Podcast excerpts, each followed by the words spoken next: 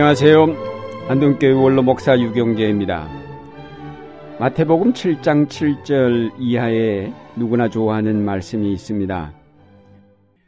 구하여라 주실 것이요 찾아라 찾을 것이요 문을 두드려라 열어 주실 것이다. 구하는 사람마다 받을 것이요 찾는 사람마다 찾을 것이요 문을 두드리는 사람에게 열어 주실 것이다. 이 구절은 많은 사람들에게 용기를 주었고 소극적인 사람에게 적극적 사고를 갖게 했으며 욕망과 꿈을 가진 사람들에게 언제나 기억해야 할 좌우명이 되었습니다. 가난하게 살았던 우리 선조들이 복음을 받아들이면서 이 구절의 말씀을 금과 옥조로 믿고 열심히 기도하였습니다.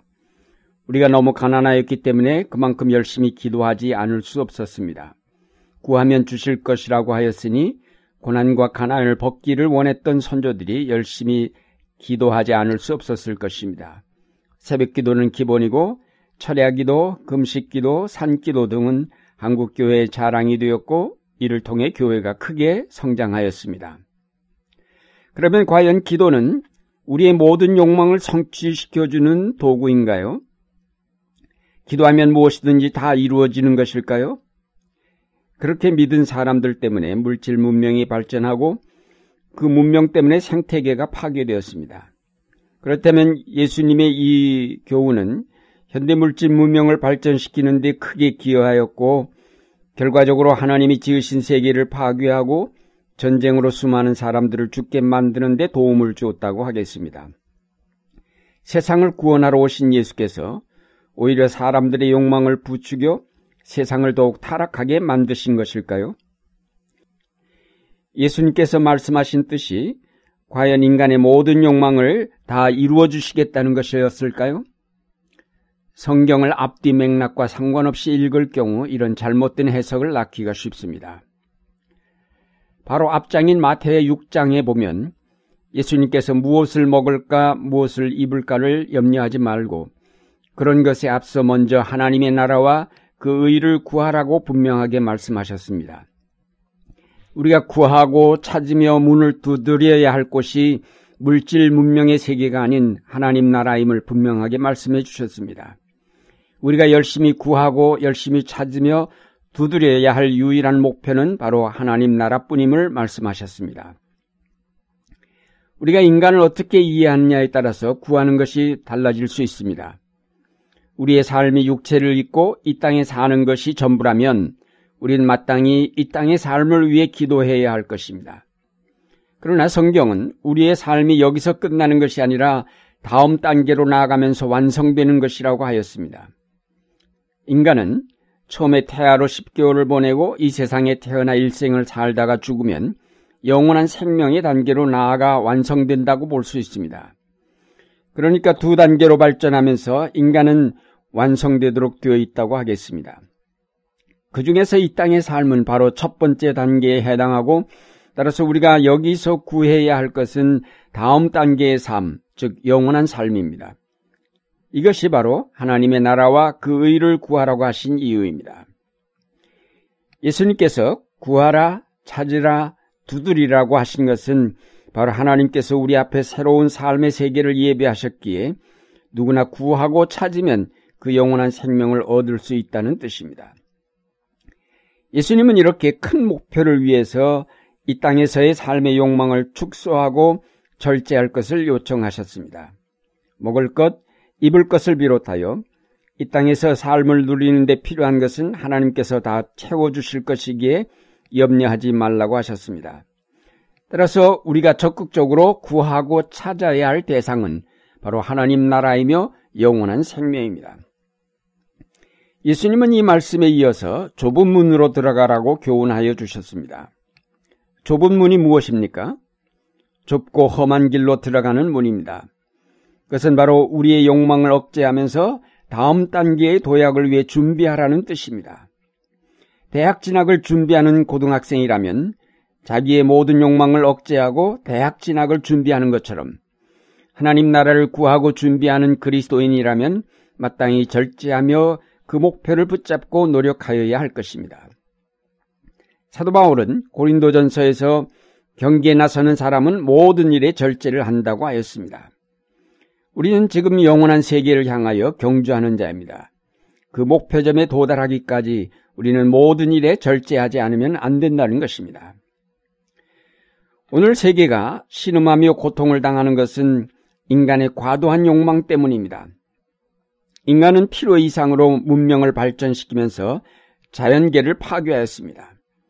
하나님께서 창조하신 세계는 이런 인간의 욕망을 모두 채워주기에는 턱도 없이 부족합니다. 하나님께서는 인간이 이 땅에 사는 동안 필요한 최소한의 것을 주셨습니다. 그런데 인간은 욕망의 만족을 위해 더 많은 것을 요구하면서 개발과 착취를 자행하여 오늘에 이르렀습니다. 우리는 우리의 삶을 더 편하게 하고자 우리의 욕망을 분출할 것이 아니라 미래에 약속된 영원한 삶을 바라보며 오늘 우리의 욕망을 억제하고 하나님의 섭리에 순응하는 삶을 이루어가야 할 것입니다. 멈출 줄 모르고 계속 내리달리는 욕망의 전차를 멈추지 않으면 결국 파멸에 이를 것이 분명합니다. 우리는 이런 욕망을 억제하고 가난하고 소박한 삶을 살도록 부름을 받았습니다. 그것이 좁은 문으로 들어가라는 주님의 말씀의 뜻입니다. 우리는 이 땅의 삶을 화려하게 그럴듯하게 살고 싶어 하는 욕망을 가지고 있지만 이런 욕망을 일단 억제하는 것이 바로 소박한 삶의 출발이 될 것입니다. 예수님께서는 세상의 욕망을 추구하는 삶을 억제하고 좁은 문으로 들어가 절제하는 삶, 소박한 삶을 살도록 요청하고 계십니다. 욕망의 억제, 이것이 신앙의 중요한 관건이 됩니다. 남편 스코트 니어링과 함께 시골에 살면서 자연과 어우러진 삶을 살았던 헬렌 니어링이 쓴 소박한 밥상이란 책이 있습니다. 저자는 여자가 부엌에서 조리하느라고 너무 많은 시간을 보내는 것을 반대하고 될수록 간편하게 상을 차림으로 조리하고 식사하는 시간을 절약하여 책을 보거나 쓰고 또 문화적인 활동을 하겠다고 작정을 하였습니다. 그래서 그는 음식을 가능하면 조리하지 않은 채 생야채나 과일을 먹었고 요리를 하더라도 아주 간단하게 하는 방법을 연구하여 그대로 실천하였습니다. 그랬더니 오히려 사람들이 와서 그런 음식을 맛보면서 요리책을 쓰라고 권하여 실상은 요리를 반대하는 요리책을 썼다는 것입니다. 실제로 현대인들은 너무 음식을 과다하게 섭취함으로 병이 납니다. 식탐 때문에 유명한 음식점을 찾아 헤매지만 그 결과로 우리는 더 많은 병을 얻을 뿐입니다. 잔치하듯 먹지 말고 금식하듯 먹으라는 것이 영적인 삶을 추구하는 사람들의 한결같은 권고입니다. 현대인은 무엇을 먹을까 무엇을 마실까를 매일 고민합니다. 먹을 것이 없기 때문이 아니라 너무 많기 때문입니다. 음식 쓰레기가 14조나 되고 술 소비량이 엄청나게 증가되었다는 것은 단순한 물리적인 수치로 끝나는 문제가 아닙니다. 그만큼 우리 사회가 환경을 파괴하고 향락적인 삶으로 타락하고 있으며 그만큼 영적 세계에서 멀어지고 있으며 부정과 부패가 없는 건강한 사회로부터 멀리 있음을 나타내는 수치입니다. 소박한 밥상은 우리 신앙인들이 앞장서서 전개해야 할 신앙운동이며 우리의 영성을 향상시키는 지름길이 될 것입니다. 사랑하는 여러분, 예수님의 구하라, 찾으라, 두드리라는 말씀을 우리의 욕망을 마음껏 구하고 펼치는 근거로 삼았던 잘못을 회개하고 돌이켜 이제는 소박한 삶을 통해 하나님의 나라를 구하고 그 의를 찾아 나가는 그리스도인이 되어야 하겠습니다. 이제 더 늦기 전에 욕망을 따라 펼쳐놓았던 삶을 점차 정리하고 좀 더 단순하고 소박한 삶을 이루도록 노력하시기 바랍니다. 그렇게 되면 차츰 여러분의 영성이 살아나면서 성령의 인도하심을 따라 영원한 세계를 바라보게 될 것입니다. 이 땅에서 삶의 욕망을 이루려고 하는 대신에 하나님의 나라를 바라보며 온 몸을 기울여 달려가시는 여러분의 생활이 되시기를 바랍니다.